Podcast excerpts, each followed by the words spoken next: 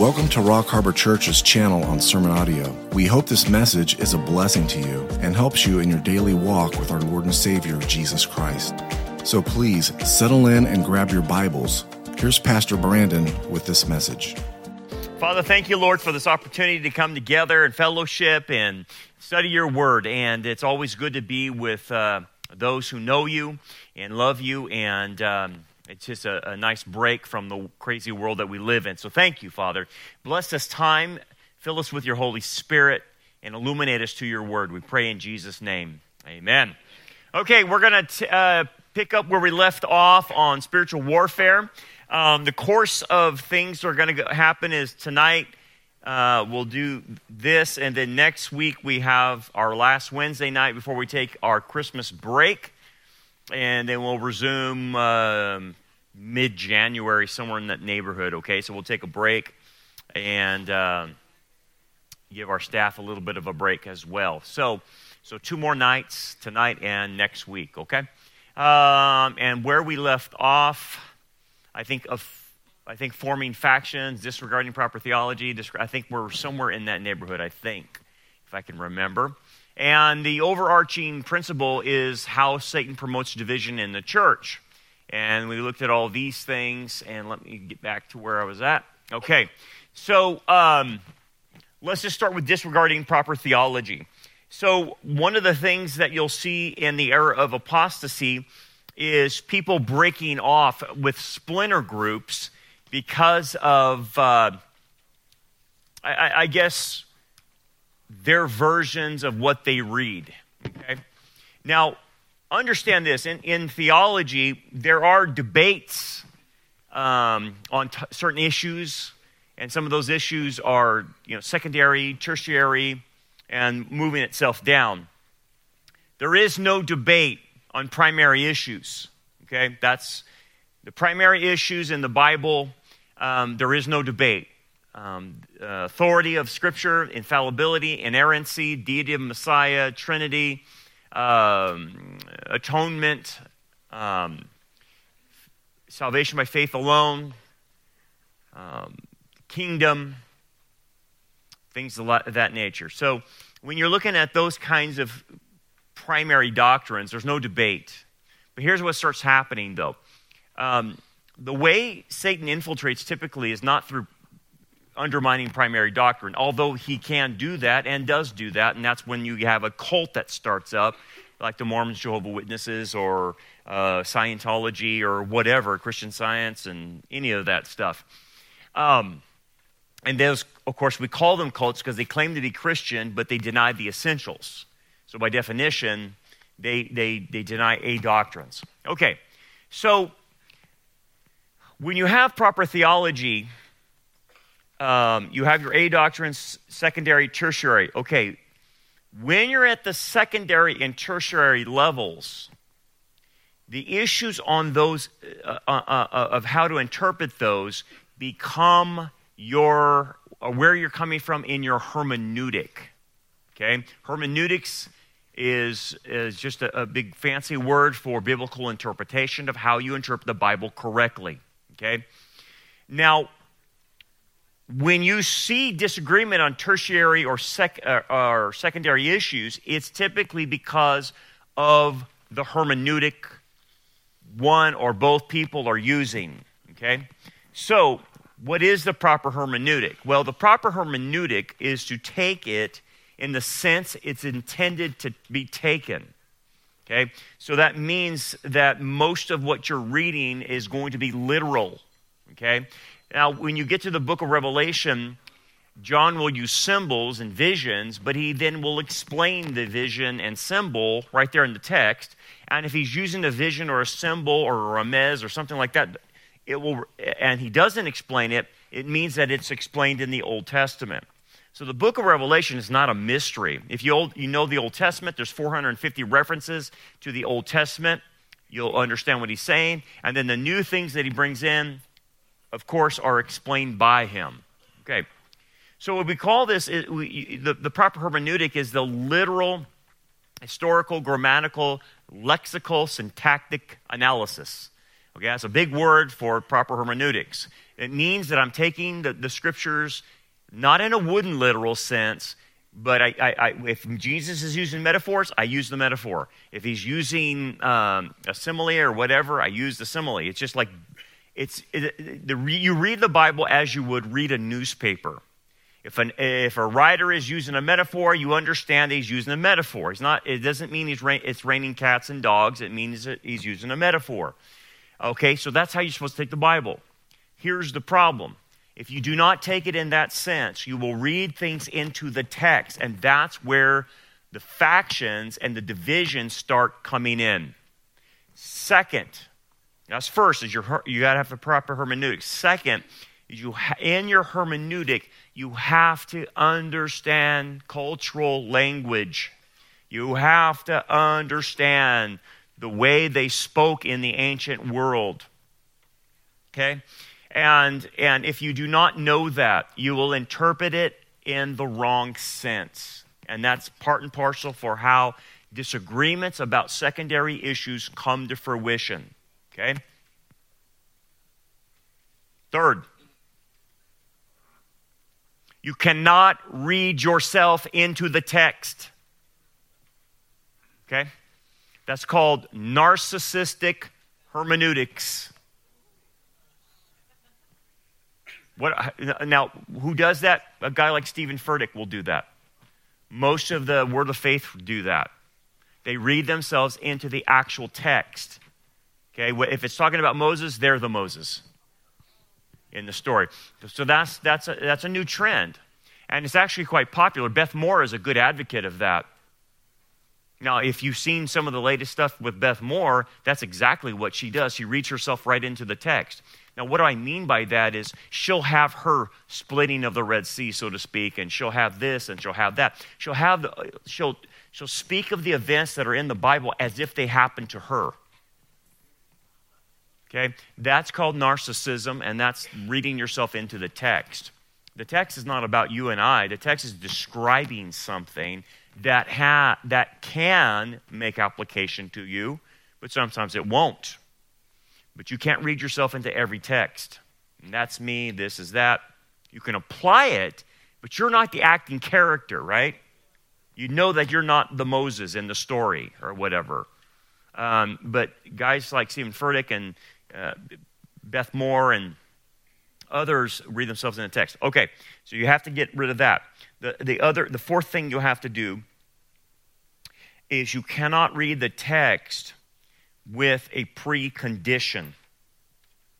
That's part of proper hermeneutics.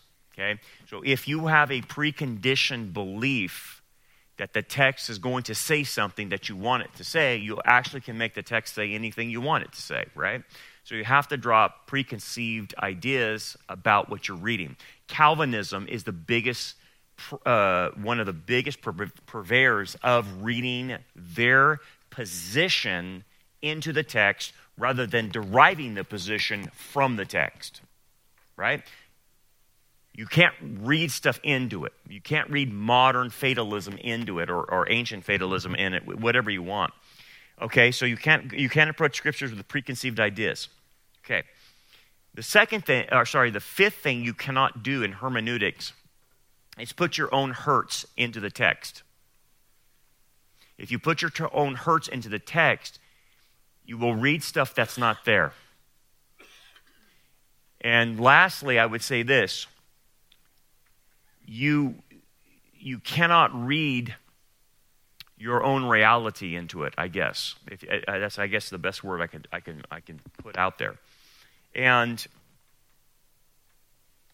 if I don't know, an example of that would be like someone thinking that Jesus is a, the New Age Jesus, and that the things he's doing are because he's an avatar and um, he was given a special mission, and that's why he's different. But he's really not that different. If you you could be like him, and you know, kind of New Agey stuff type of things. Okay, so what ends up happening then, if you use any one of those bad hermeneutics, or you spiritualize the text, or you allegorize the text, you don't take it literal, in the, then you can make it say anything you want. Okay? And that's where the problem begins. The reason there are so many different interpretations is because people are using faulty hermeneutics. So when you ask them, where did you get that concept for X, Y, and Z? A lot of them will say, it's what I heard, it's what I was taught. Uh, I heard somebody on TV, I heard a guy on YouTube, I heard this, I heard that. But it, it, and, and that's very dangerous. Um, now, I'm not saying that you have to learn Greek and Hebrew, and I'm not saying you have to learn, you know, proper hermeneutic. Uh, proper hermeneutics like you would in seminary and stuff like that, knowing the, the languages and the, the rules of the language. Um, I'm just saying, if you don't know the person's background on where they're educated, and I don't mean f- whether it's formal or informal, where is this person coming from? Is it some dude in his basement in, the, in YouTube land uh, or whatever? You have to be extremely careful about that because you don't know if they know proper hermeneutics. And again, I'm not saying that some seminary is a guarantee that someone knows proper hermeneutics. It's not. But you need to know the person you're dealing with. That's all I'm saying. Um, and if you don't, then don't don't go forward with their stuff. You got to be really, really careful in these days.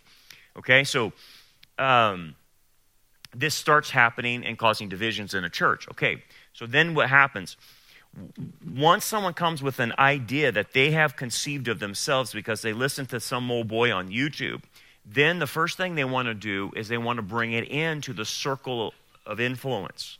Okay? Uh, their friends, their neighbors, their loved ones, people, and people in their Bible study. And what starts happening if they've picked this up without doing extensive research on it, Satan comes in and creates pride in the individual. And the individual has now discovered something. The individual has now had a new nuance of something that no one else understands except the secret group that revealed this to them on YouTube. Okay? And with that secret knowledge, they want to express that secret knowledge that no one has discovered in the last 2,000 years of church history. Okay? Do you see where the motive could be with someone who has discovered something new and then now wants to promote it in the Bible study, promote it in the church, or promote it wherever. What, what, you, you, you see the motivation for going after something weird or something that, you, that 2,000 years of scholarship has never found? And all of a sudden, some dude on YouTube found it. So, what, what I'm talking about is spiritual pride is Satan will take the uneducated, biblically uneducated, and give them something that sounds right and is novel and is new, and then introduces the false doctrine through that individual, and they start spreading it. Okay? And if it catches on big enough, they can actually form their own circles. They can form a, a denomination, a church around this whole thing if it catches on and appeals to, to masses of people. Okay? But what is it meant to do? It is meant to break people off from, from uh, proper theology to form a faction or a, a, a, heretical group or even a heterodox group. Not so much a cult, but a heterodox group that you wouldn't classify them in that cult. So, what ends up happening is because of spiritual pride, Satan takes advantage of the individual. Now, why does the, why does the individual uh, uh, have pride about discovering something new or whatever? What's it about? Well, a lot of times people don't have power in their lives. In fact, there's a good reason why they, they do not have it. It's because they don't know how to they don't know how to yield that kind of power. They don't know what it means to have authority. And I'm, I'm referring to authority. And so a lot of people can't handle that. That's why very few people can handle being at the top of like a CEO or whatever before they just like, they can't handle it. It gets, it's too much. And um, anyway, that person typically lacks power in their life. And they lack a place of power. And sometimes uh, the main issue is they lack power in the home. Okay? someone is dominating. I see this a lot with males. So if the male is dominated in the home uh, by the woman, what I typically see are males trying to exert power in uh, churches. Now, they're Caspar Milquetoast when they go home. Okay? They really are. Because you're like, I don't understand what's coming out of this guy. But then when they get into a church setting, they're Mr. Big Shot. They're Mr. Know It All. And I've seen them for 20 something years now, and they never go away. And I know the dynamics that's going on in the home. So what ends up happening is because they have no power, they'll exert power uh, in a church setting where typically people are docile and won't push back on them. And then they'll introduce their junk in Bible studies, church, factions, wherever. And now they have discovered something that the pastor doesn't know. Now they have discovered something that the denomination doesn't know. Now they have discovered something that no one else in the whole church knows. And it's new, and they want to introduce it. And so it gives them a level of superiority that they're smarter than everyone else. Okay? And you can just go down the line on all the new things that have popped up lately in theology. Okay, that's the background that causes division. The person's not typically setting out to do division, but by the simple fact that their, their spiritual pride is leading them in this direction to take a novel idea into the congregation sets them up for causing division. And that's what's dangerous. So, you know, you'll be in a Bible study and, and some dude will come in and say, Hey, I read this new book and it's wonderful, it's awesome. I think our Bible study needs to do this book. Okay? But that book is a her- has heretical teachings in it. It may not have all, all it, probably will have about 90% good stuff, but um, it's the 10% usually that are messed up that you have to watch for, but that's what causes the heresy. So this is what you're looking for is people coming up with novel ideas that have no background. They got it off of YouTube or they read a book on Amazon and now they're an expert on it. Okay? That's what you're looking for. That person will cause division. Okay? They'll introduce it at your family, they'll introduce it to your friends. Hey, you got to read this, you got to watch this. And look, that, that, that will send everybody into a tailspin. Look, there's been 2,000 years of scholarship on Christianity, the Bible, the Old Testament, and the New Testament. Um, there's not a lot that you can rediscover that no one's ever figured out. Okay? Now, people will say, well, you know, I'll give you an example. People do a straw man argument about dispensationalism. Well, dispensationalism uh, uh, or, or the rapture view or, or pre, uh, pre, pre-tribulational views, that was invented by Darby. No, that's, that's a lie, and you know it's a lie. Because dispensationalism and premillennialism dates back to the early church. That was the official view of the church until Augustine changed it and made it amillennial and spiritualized the whole eschatology. So what ends up happening, a lot of people, they come up with these ideas that, oh, the, you know, the pre-tribulational view is a fairly recent view. The problem is they don't know church history. They've never studied it, nor have they researched the church fathers. And that's the problem with the lack of scholarship. If you don't know your scholarship, you don't know what you're talking about. And I'm not trying to be arrogant, I'm not trying to be prideful, but people who say that Darby invented premillennialism are either lying or they're as ignorant as all get out. Because the early church fathers all held to a premillennial view. They believed in imminency. The early church fathers believed in imminency. They talk about it all the time. Early, uh, uh, let's talk about Calvinism. The early church fathers, up until Augustine, did not believe in Calvinism. If you know your church history, every church father talked about free will until Augustine ruined it. So every, a lot of the stuff that we talk about is Origen and Augustine that ruined it. And then the reformers just took it and didn't go any further than what Augustine perpetrated as far as, far as Calvinism or eschatology. So what happened? So why did, let, let, let, let's, let's use just a little history as an example of what we're talking about. Why did premillennialism read, be, uh, uh, all of a sudden pop up during that period of time with Darby and, and things of that nature. Do you know why? It had progressed in church history to where the reformers broke away. Okay, they still they still spiritualized eschatology, but then the Plymouth Brethren started taking things more literally as the further and further they got away from not only the reformers but the Catholic Church. And they started to read the Bible more literally. And behold, lo and behold, the Plymouth Brethren started saying, wait, there's a plan for Israel. We take this literally. It's saying that God's going to use Israel again. And we see a difference between the church and, and Israel. What happened was once Christians got the Bible back in their hands and in their language, they started reading the Bible more literally, and it went back to what the early church believed. It was actually rediscovered by going back to literalism, not spiritualism, spiritual, spiritual or allegory of the text. That's why they will claim that Darby invented. He didn't invent it. The Plymouth Brethren just rediscovered by going back to the intent of proper hermeneutics.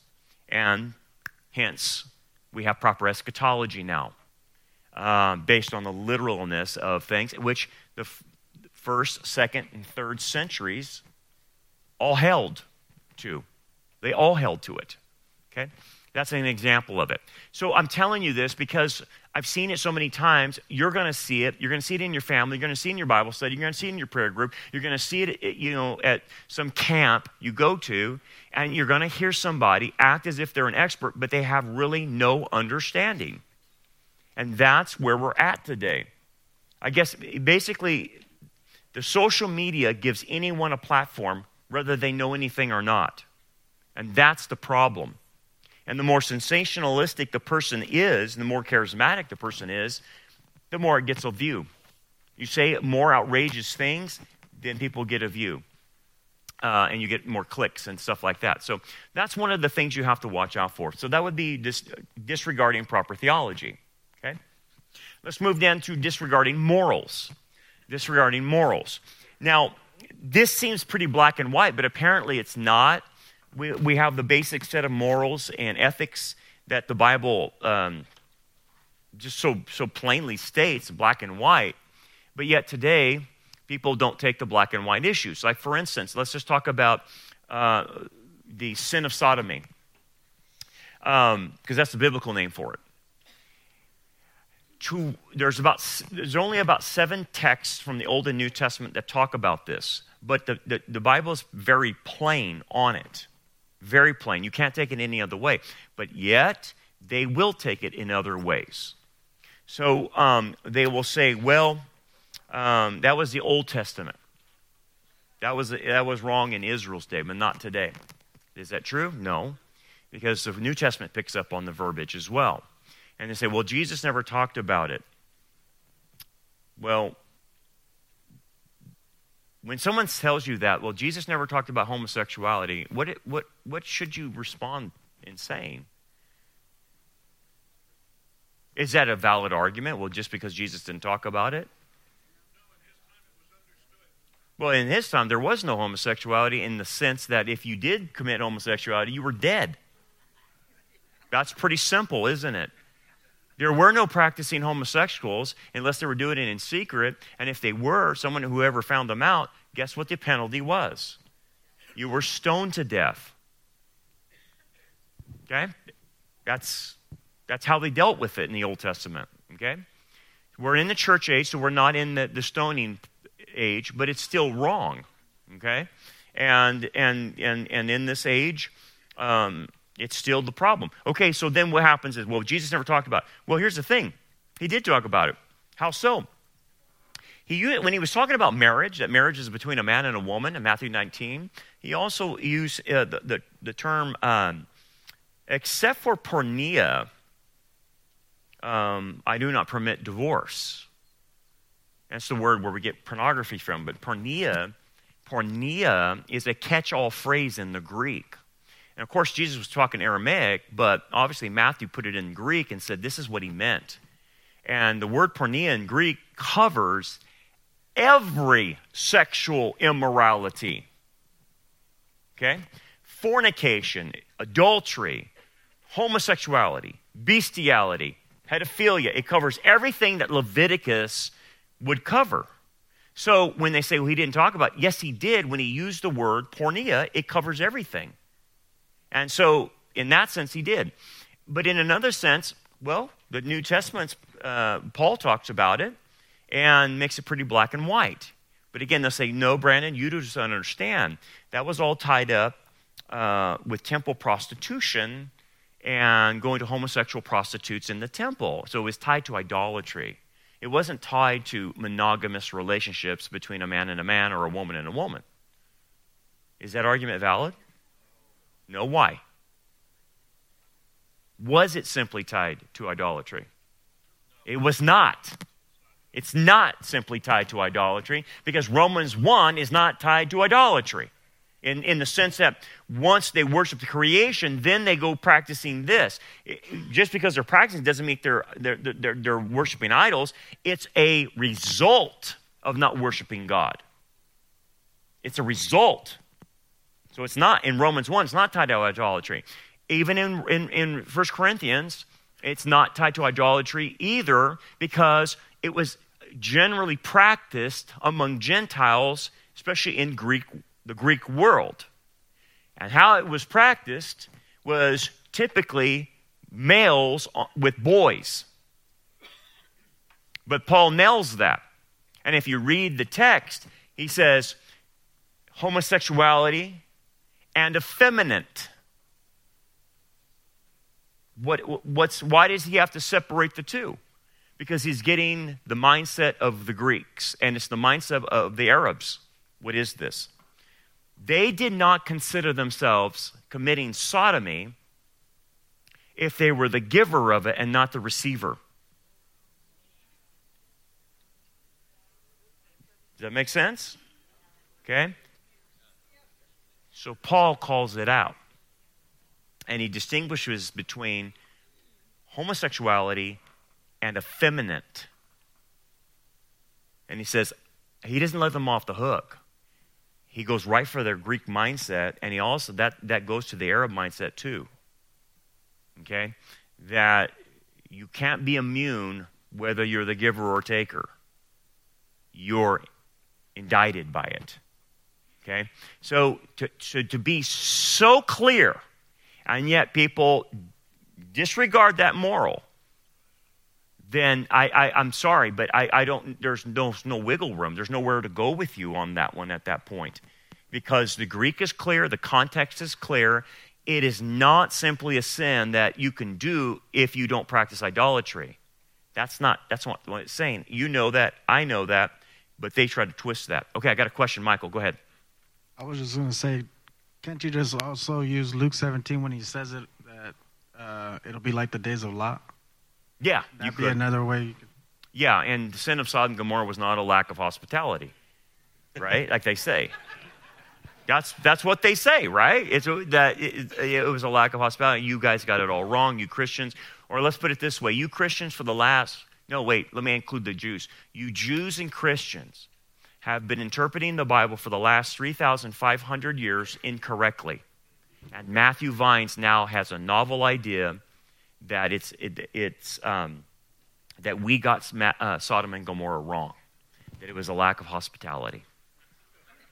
After 3,500 years, after 3,500 years, he finally broke the new thing out, and we were all wrong, right? That's what I'm talking about. That's what I say. So after 3,500 3, years of scholarship, someone comes out and says, it's not about that. It's about this. It's like, no, no, no. That's what I'm, i mean. Um, let's talk about another morality. Um, what's another one they're trying to get away with? Well, abortion. Obviously, that's an easy, easy one. It's a black and white issue, right? But you know, to say that it's a reproductive issue, a mother's right, all that junk, you, you know that's garbage, right? That's just all garbage. But um, that is what we call degrading the morals. But the problem is you start having more and more Christians say that it is permissible because you don't want to ruin the life of the girl. You see how they argue? Okay? That's like Warnock. Okay, and those other so-called Christians that that that would allow for abortion because it puts the girl in a state of poverty for the rest of her life. That's what their reasoning is. That's what they're stating. Not me, that's them. So they disregard the moral of thou shalt not murder, right? In order to say, well, you're, you're condemning this girl to poverty for the rest of her life. Don't you care about the life of that woman? What would you respond to? How would you respond to that? Yeah, where's the man, number one? Isn't he responsible? Where's he? And the fact that, and in murder is murder. And here's the thing uh, murder is murder, and you can't get around with it. There's no ends justify the means just because um, it, it, it troubles the life of the person that, that has an unwanted pregnancy. Well, that's part of the consequences. But we don't, you don't get to opt to kill babies if that um, if you made that mistake. So, but and, and and the other thing too, as you would know, other women have totally been successful um, in having babies out of wedlock and then doing just fine. So, uh, you know, the argument doesn't stand.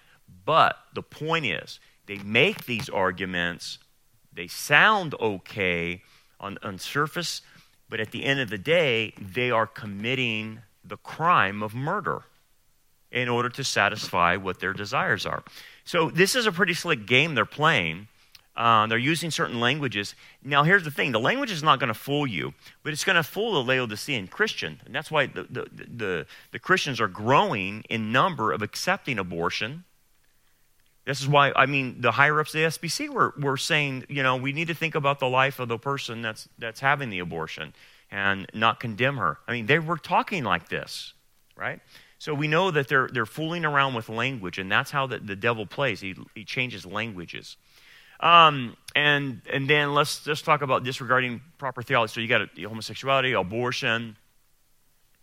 Um, what else could we hit? What would be the other issue, the main issue we're, we're talking about? Living together, Living together yeah um, living together would be totally acceptable in society, but now it's, yeah, you're right, it's becoming more acceptable in the church, and the fact that, well, you know, we really need to test things out and, and see if it's all going to work. No, what, really what they're saying is we want to live together so no one sees when we fornicate. And we're going to we're gonna, we're gonna test it out physically before we connect spiritually, mentally, and emotionally. And so, hence, that's the new thing is that well they're just going to live together. And that becomes more and more acceptable in society um, and people in society don't even think twice about it. And now it's becoming more prevalent not only among society but among christians as well. Um, uh, another issue illegal immigration. Okay? Illegal immigration is killing the united states as you know it is, it is a moral issue to come and, and squat on someone's property and take what they have. Okay? It's, it's a moral issue. And to make it out to be, well, they just want a better life. Don't you want them to have a better life? Wait a second. That's not that's that's a that's really not the issue. If they want a better life, great. You must do it morally though. If you and I want a moral uh, sorry, a better life, you must do it morally, right? You must not steal. You must not covet. You must do it right. Okay? Why, why am I held to that standard and they are not in, in America? Why is it, why would I be arrested if I said, I just want a better life for my family and friends and kids and stuff, and I go do illegal things, but yet I would see jail time, but they don't? Well, how is that fair? You see what I'm saying? And so what ends up happening, this goes into the church, and the church, because it doesn't know its proper theology, interprets immigration as we're going to give them the gospel. So just bring everybody in. Understand, not, uh, sorry, not understanding that actually undermines the gospel because you're committing a sin in order to share the gospel. I don't think it works like that. Okay? It's just like Peter trying to defend the Lord and cutting off Malchus's ear. And Peter says, Look, those who live by the sword die by the sword. He wasn't talking about pacifism or not defending yourself. He is basically saying to them, the gospel is not extended by the sword. The gospel doesn't need to be defended by the sword because the ends and the means are justified, Peter. You don't need to force anything. And the same would be true if I'm going to share the gospel. It is not proper for me to sin in order to share the gospel. That is not what Paul meant by becoming all things to all people. Okay? And a lot of people misinterpret that passage saying, well, it allows me to sin so I can reach people. You're out of your mind. You're absolutely out of your mind. And it, it, it, also, people are out of their mind saying, we're going to allow illegal immigration in order to go, uh, send the gospel to them.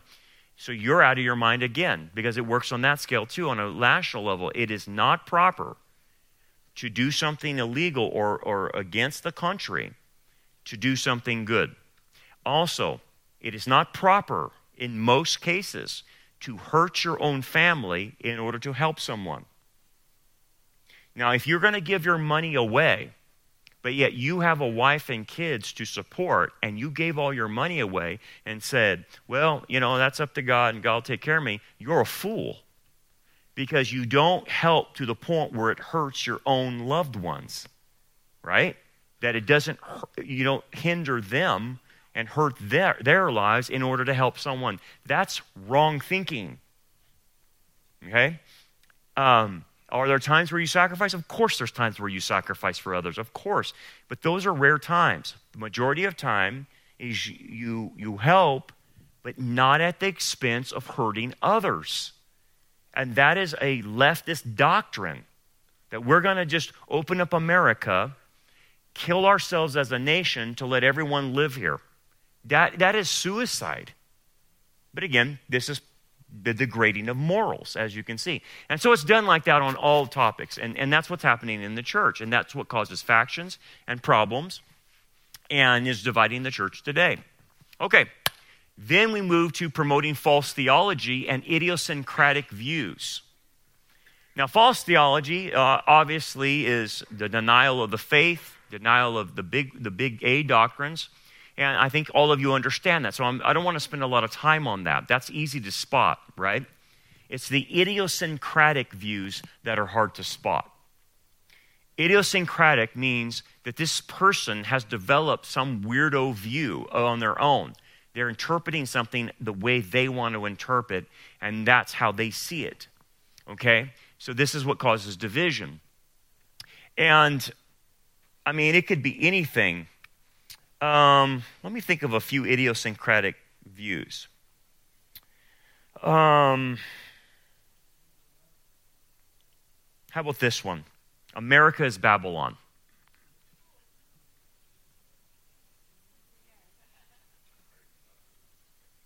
You don't you can't get that from any text in scripture that talks about Babylon. You can't get that. When to be hermeneutically consistent, if the Bible talks about Babylon, it means Babylon. Okay? It means Babylon. So if you're going to break the rules of hermeneutics and say America is the new Babylon, okay, that's idiosyncratic. You're, you're, you're, that's your own view. It's not derived from proper hermeneutics.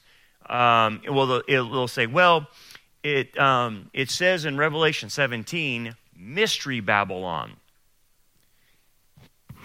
and you're thinking, oh my goodness. First of all, you don't understand what mystery is in the New Testament. You got to understand the concept of mystery. And second of all, you have to, you have to understand just proper Greek language.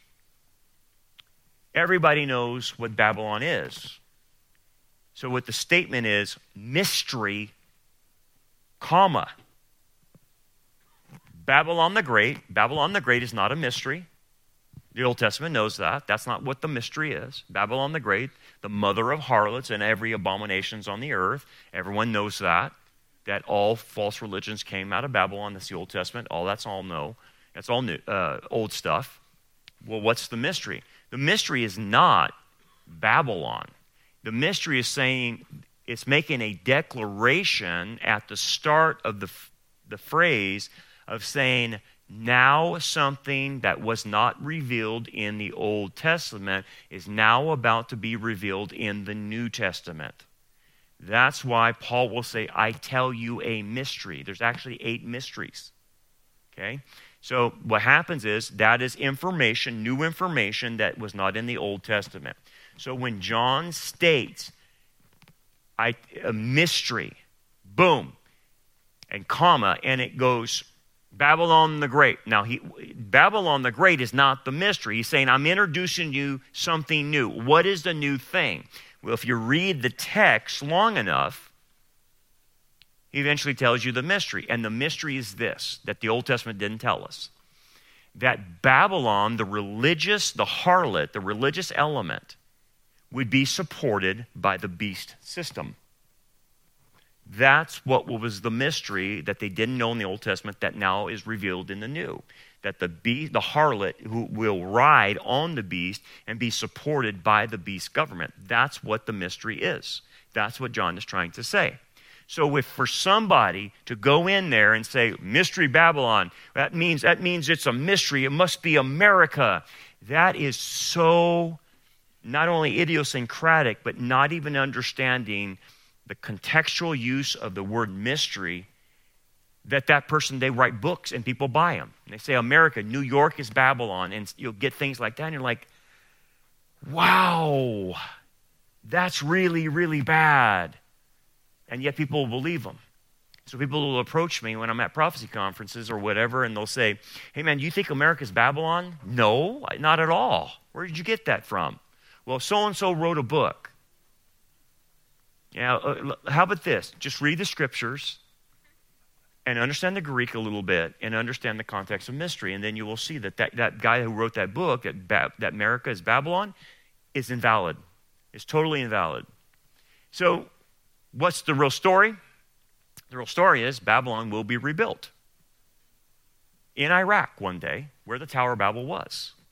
That's how you stay hermeneutically consistent. So, okay, um, let's do another one. Um, uh, idiosyncratic view. Can you think of any?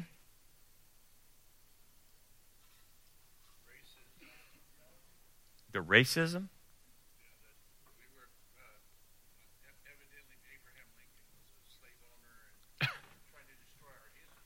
yeah, that's that's another thing too. And uh, okay, okay, so let's let's dovetail into that.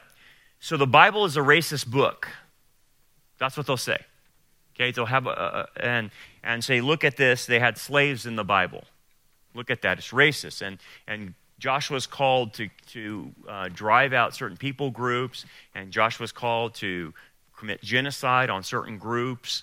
And look at the difference between Jews and Gentiles, Samaria. Look at all that. It's all racist. How would you respond? That's very idiosyncratic. He did, but how do you how do you how do you answer slavery in the Bible? Even uh, what's the old boy? Philemon was told to stay in his state, and he was a slave. What's what's the issue? What's the issue of biblical biblical slavery? Why is it in there? Well, because here's the, th- the simple answer. Yeah, that's it. This is how they did their mortgages. Simple. It's that simple. It's an economic issue. You didn't have banks back then. So what did you do? In order to borrow money, you could, you would go to a rich person, you would borrow money, and you would indenture yourself to them to pay off the debt of getting the loan. Bingo. And they were called slaves. That's simple. Now, the real slavery is when Egypt put Israel into slavery, right? Okay, that's, that's it. And then, you know, obviously in the Greco Roman world, they practiced slavery, but that's, that's, that's an issue that's outside of the Bible. The Bible reports that, but it doesn't advocate that. But, you know, Paul had to deal with that on the outside in the Roman Greco world. Okay. But the Bible doesn't point it out or, or promote it. That's how they did loans. And by the way, you couldn't make a loan more than seven years. Got the end of seven years, had to, everything had to be resolved at the end of seven years. So you couldn't take a 30 year mortgage or a 15. You could only borrow an amount that you could pay back within seven years. That's it. That was the economy of Israel. That's an easy thing. But here's the thing if you don't know the cultural background, they're going to nail you on that. Right? Oh, look at the slaver. Look at that. Look at that. Look at that. It's like, no, man, that's not what's going on there. Um, stuff like that. Another idiosyncratic view that will mess you up is a, a person's version of the kingdom. We've talked about this. If the people, if people think they're in the kingdom right now, and they're going to build the kingdom without Jesus, all that stuff. We've talked about that. That's another idiosyncratic view that doesn't derive itself from Scripture.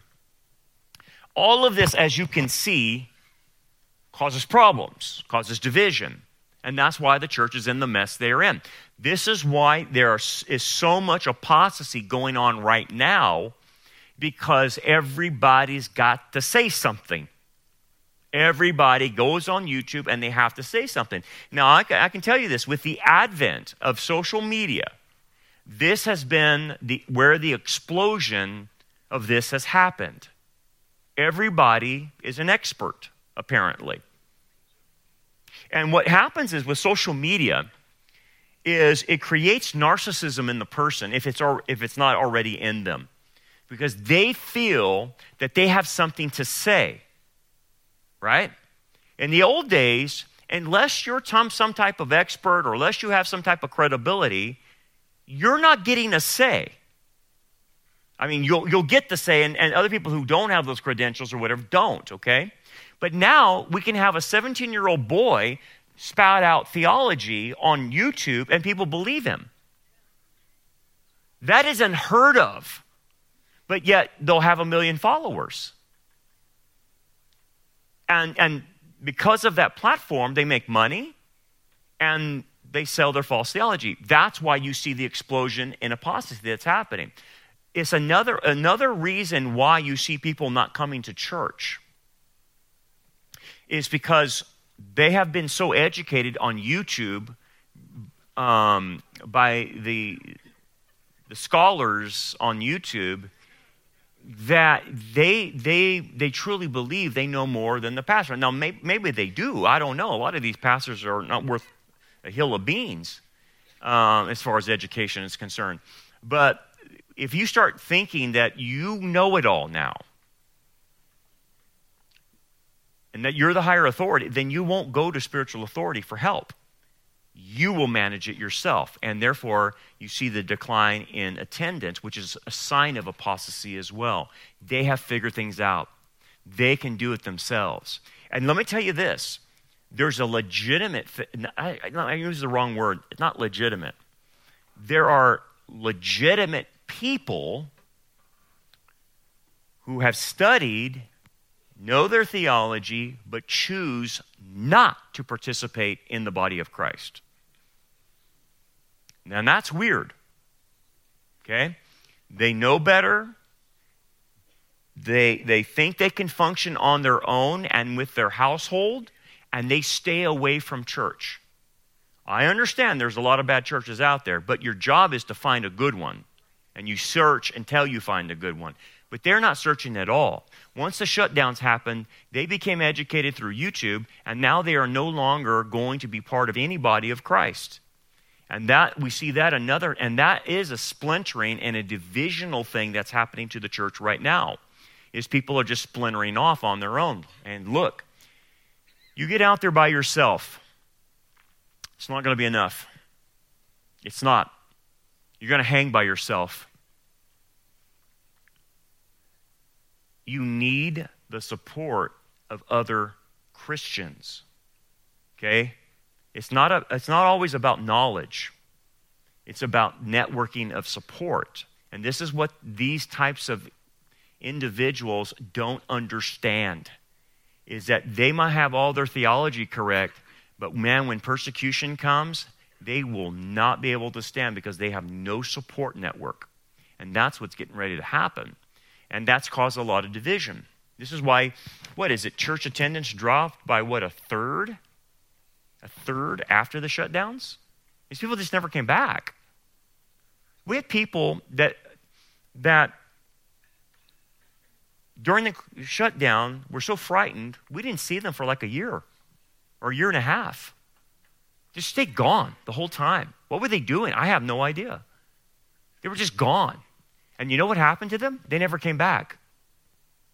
They never came back. And these were people that were serving with us. They were right there with us, doing things with us.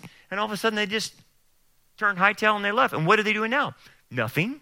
It's not like they're going to a different church. They just don't go. What is that? What is it? Tell me what that is, because I'm having a hard time understanding that. How could you be serving with a church and you're still, you're still afraid? Maybe they're ashamed? I, I, it's weird. How could you be so involved and then take the exit? And now that it's supposed to be all over and everything, you still don't come back? Yes, because something happened. And a lot of it can be traced to YouTubing. And that's where they get their spiritual guidance, apparently, on that. So it's caused a lot of division. There's no doubt about that, a lot of division. So, how about let's go move into number 14 then. Let's go into how Satan tempts believers.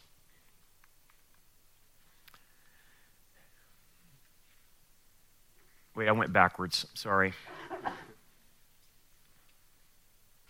There we go. 15. I'm sorry.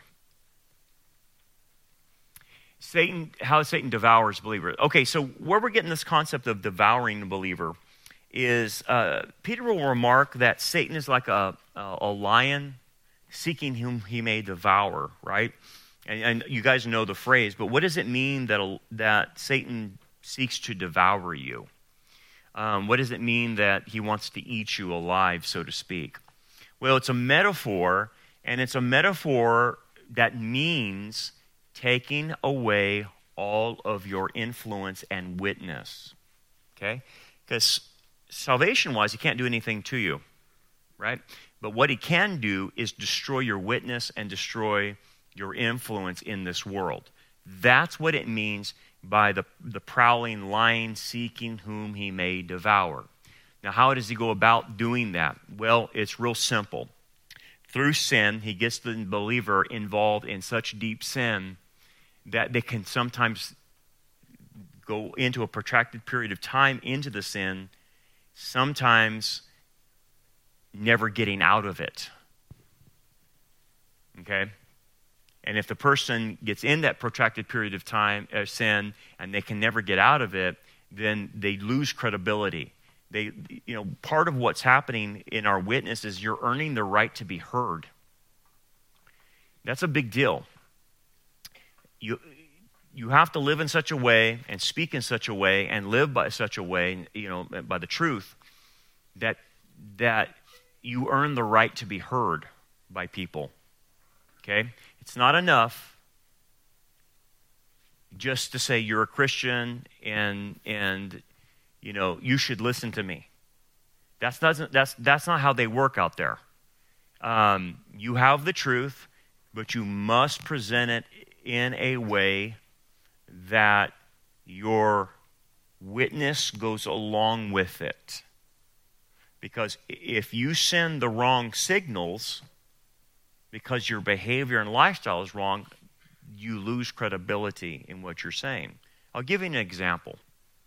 Uh, we were in Israel, and uh, this is a funny thing, I think. I, I, I, I couldn't believe what I was hearing, but we did a, we, we did a hike up to En and we only had a little time, so um, a few of us ran there because she said, "Oh, you guys only got 30 minutes. You got to get back."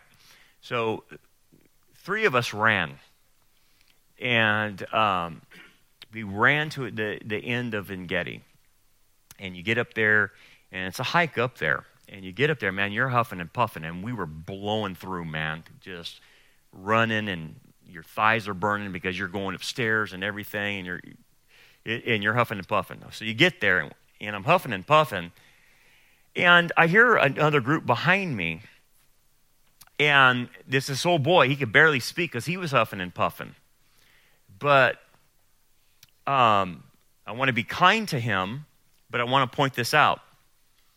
He was severely overweight. Okay? I just, I'm not trying to be derogatory. He was severely overweight. And this old boy was huffing and puffing. I don't know how he got that far. But apparently, from what I can hear from him, he was the leader of a group of pastors they had taken to Israel. Okay? And he got them all up there. Because sometimes they, t- they, like uh, some of these tour groups will take pastors just to show them this is how you take your congregation, yada yada yada. So apparently there was about a dozen pastors with them, and this old boy was laid across the rock like this, and I thought he was going to kill over. I mean, he was huffing and puffing. And here's the words he said. As he's laying like this, huffing and puffing, severely overweight. I'm going to tell you right now, guys, you really have to be physically in shape as a pastor.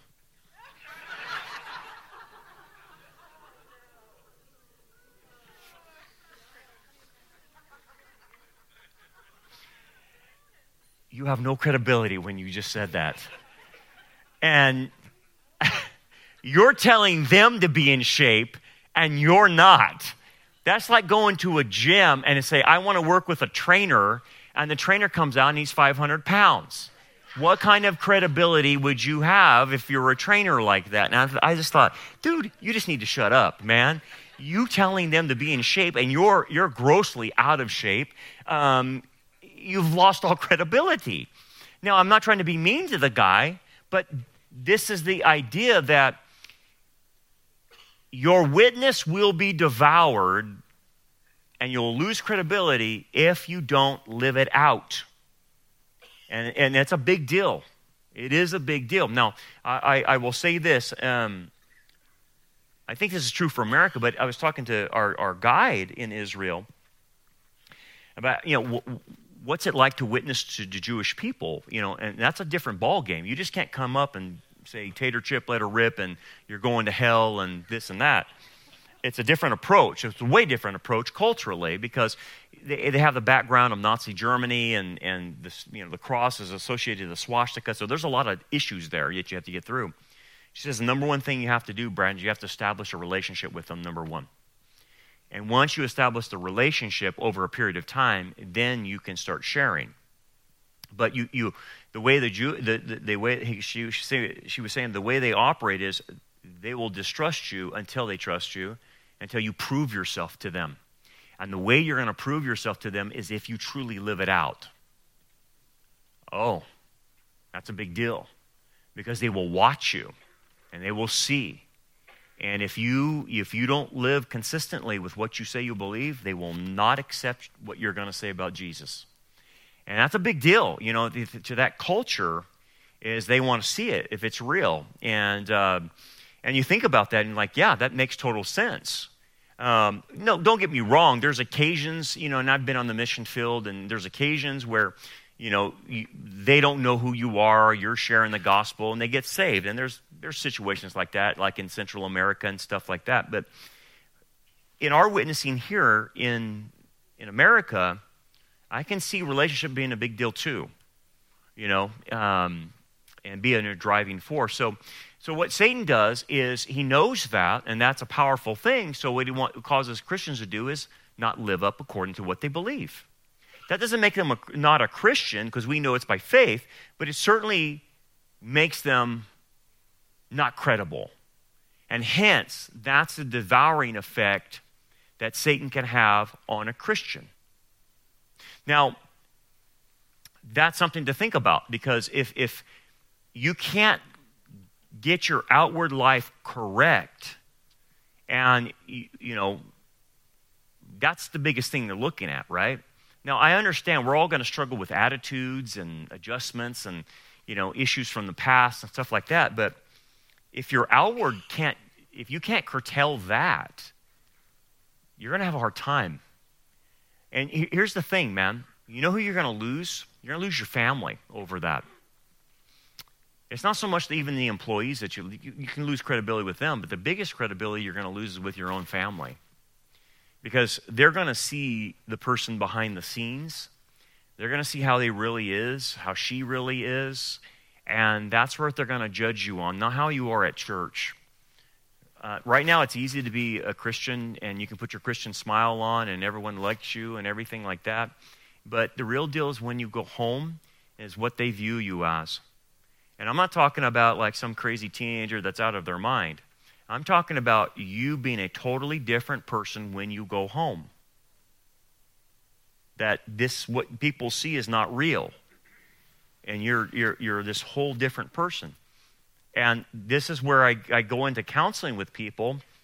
And, you know, they're, they're all twisted off at their parents, and they're all twisted off at how they were brought up. I said, Well, how were, how were you brought up? Well, I was brought up in the church. What church you go to? This one. Oh, okay, that's a good one. That's a decent one. Um, no problems there. You weren't brought up a Catholic or a Mormon or Jehovah Witness, so you had a decent church, Bible believing. Yeah, yeah. But it was the fact that I saw the hypocrisy from with my parents, and I can't get past that. Because to them, they always promoted Jesus, but they didn't, they didn't live as if Jesus was real. So I'm struggling now in my faith, they'll say, because my authority figures didn't really act like it was real. And that's a problem. That person has now has a stumbling block put in front of them because of their parents. And um, look, I, am a parent too, and, and we're not perfect, man. We're going to fail.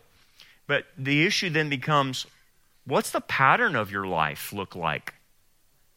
What's the, what's the direction of your, your life look like? You know, we're going to make mistakes and do stupid things, uh, but direction's a big deal. And if, if you say your direction's one way, but you go home and you're going in the opposite, it's a contradiction. If you say you love your family, how come you don't bring in the church? How come you don't attend church? You know what I'm saying? It's just, just some walking contradictions. If you say you love Christ, why are, why are you always taking vacations on the weekends and you never go to church? Well, I need to, I'm stressed out, Brandon. Well, we all are. Welcome to the club. We all became adults and we all are stressed and we're all waiting for the rapture because we're so stressed. So, what are you talking about? We're all, we're all here on Wednesday now. We're all here on Sunday morning. How come you can't? Well, I'm stressed. We don't, you mean you have stress more than anyone else? Okay, I have a hard time believing that. But see, you, you, this is where the person is not being consistent. You know? Um, I love Jesus, they'll say. Okay? Um, so tell me, you prioritize Jesus in your life, right? Yeah, he's number one, Brandon. You, you, you, yeah, he's number one. We do everything by Jesus. Okay? So let me ask you this. Has Jesus, you, t- you tell me that Jesus has told you to move. Is that Jesus telling you to move or is that you moving?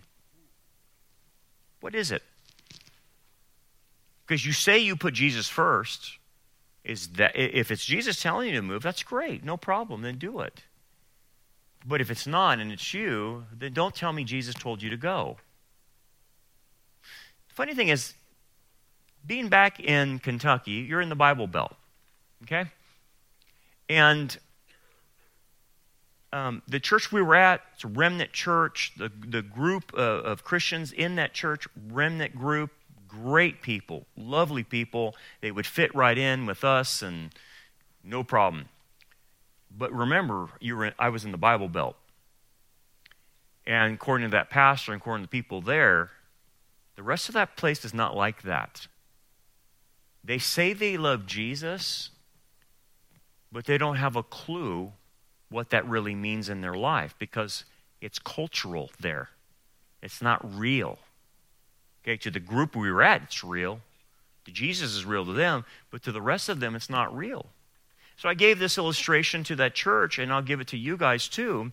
I mean, we go to the hotel on Friday night, or no, Thursday night we get in, check into the hotel, and uh, lady was asking, "What are you guys doing here? Uh, we're going to go um, speak at a prophecy conference, and um, and you know, well, you know, we're talking about how bad California is, and, and her statement was, her statement was, well, I'm glad that will never come here."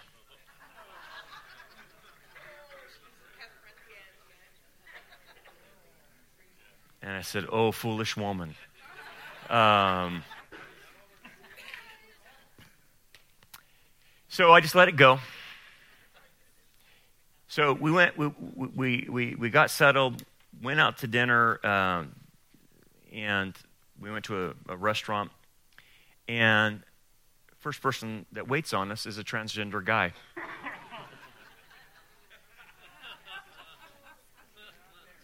And I wanted to go get in the car and get that woman, drive her to the restaurant, and say, You see this right here? You said it's not coming your way, but it's already here. Where, where are you at? And you not know this? You see, so, so what happens is that's, I'm faking it until I make it. That's, there's nothing real. If she was a, a, true remnant believer, she would already know it's already hit Kentucky. It's hit every state in the Union. And already know that the town she's in had a big gay pride day and had flags all over the place. How did she miss that? Oh, it'll never come here. See no evil, speak no evil, hear no evil kind of mindset. And that type of person, I'm telling you right now, in these last days, they don't have any credibility when you act like that. And you're impervious to what's going on. You have no credibility. You have no street cred with anybody if you're that clueless.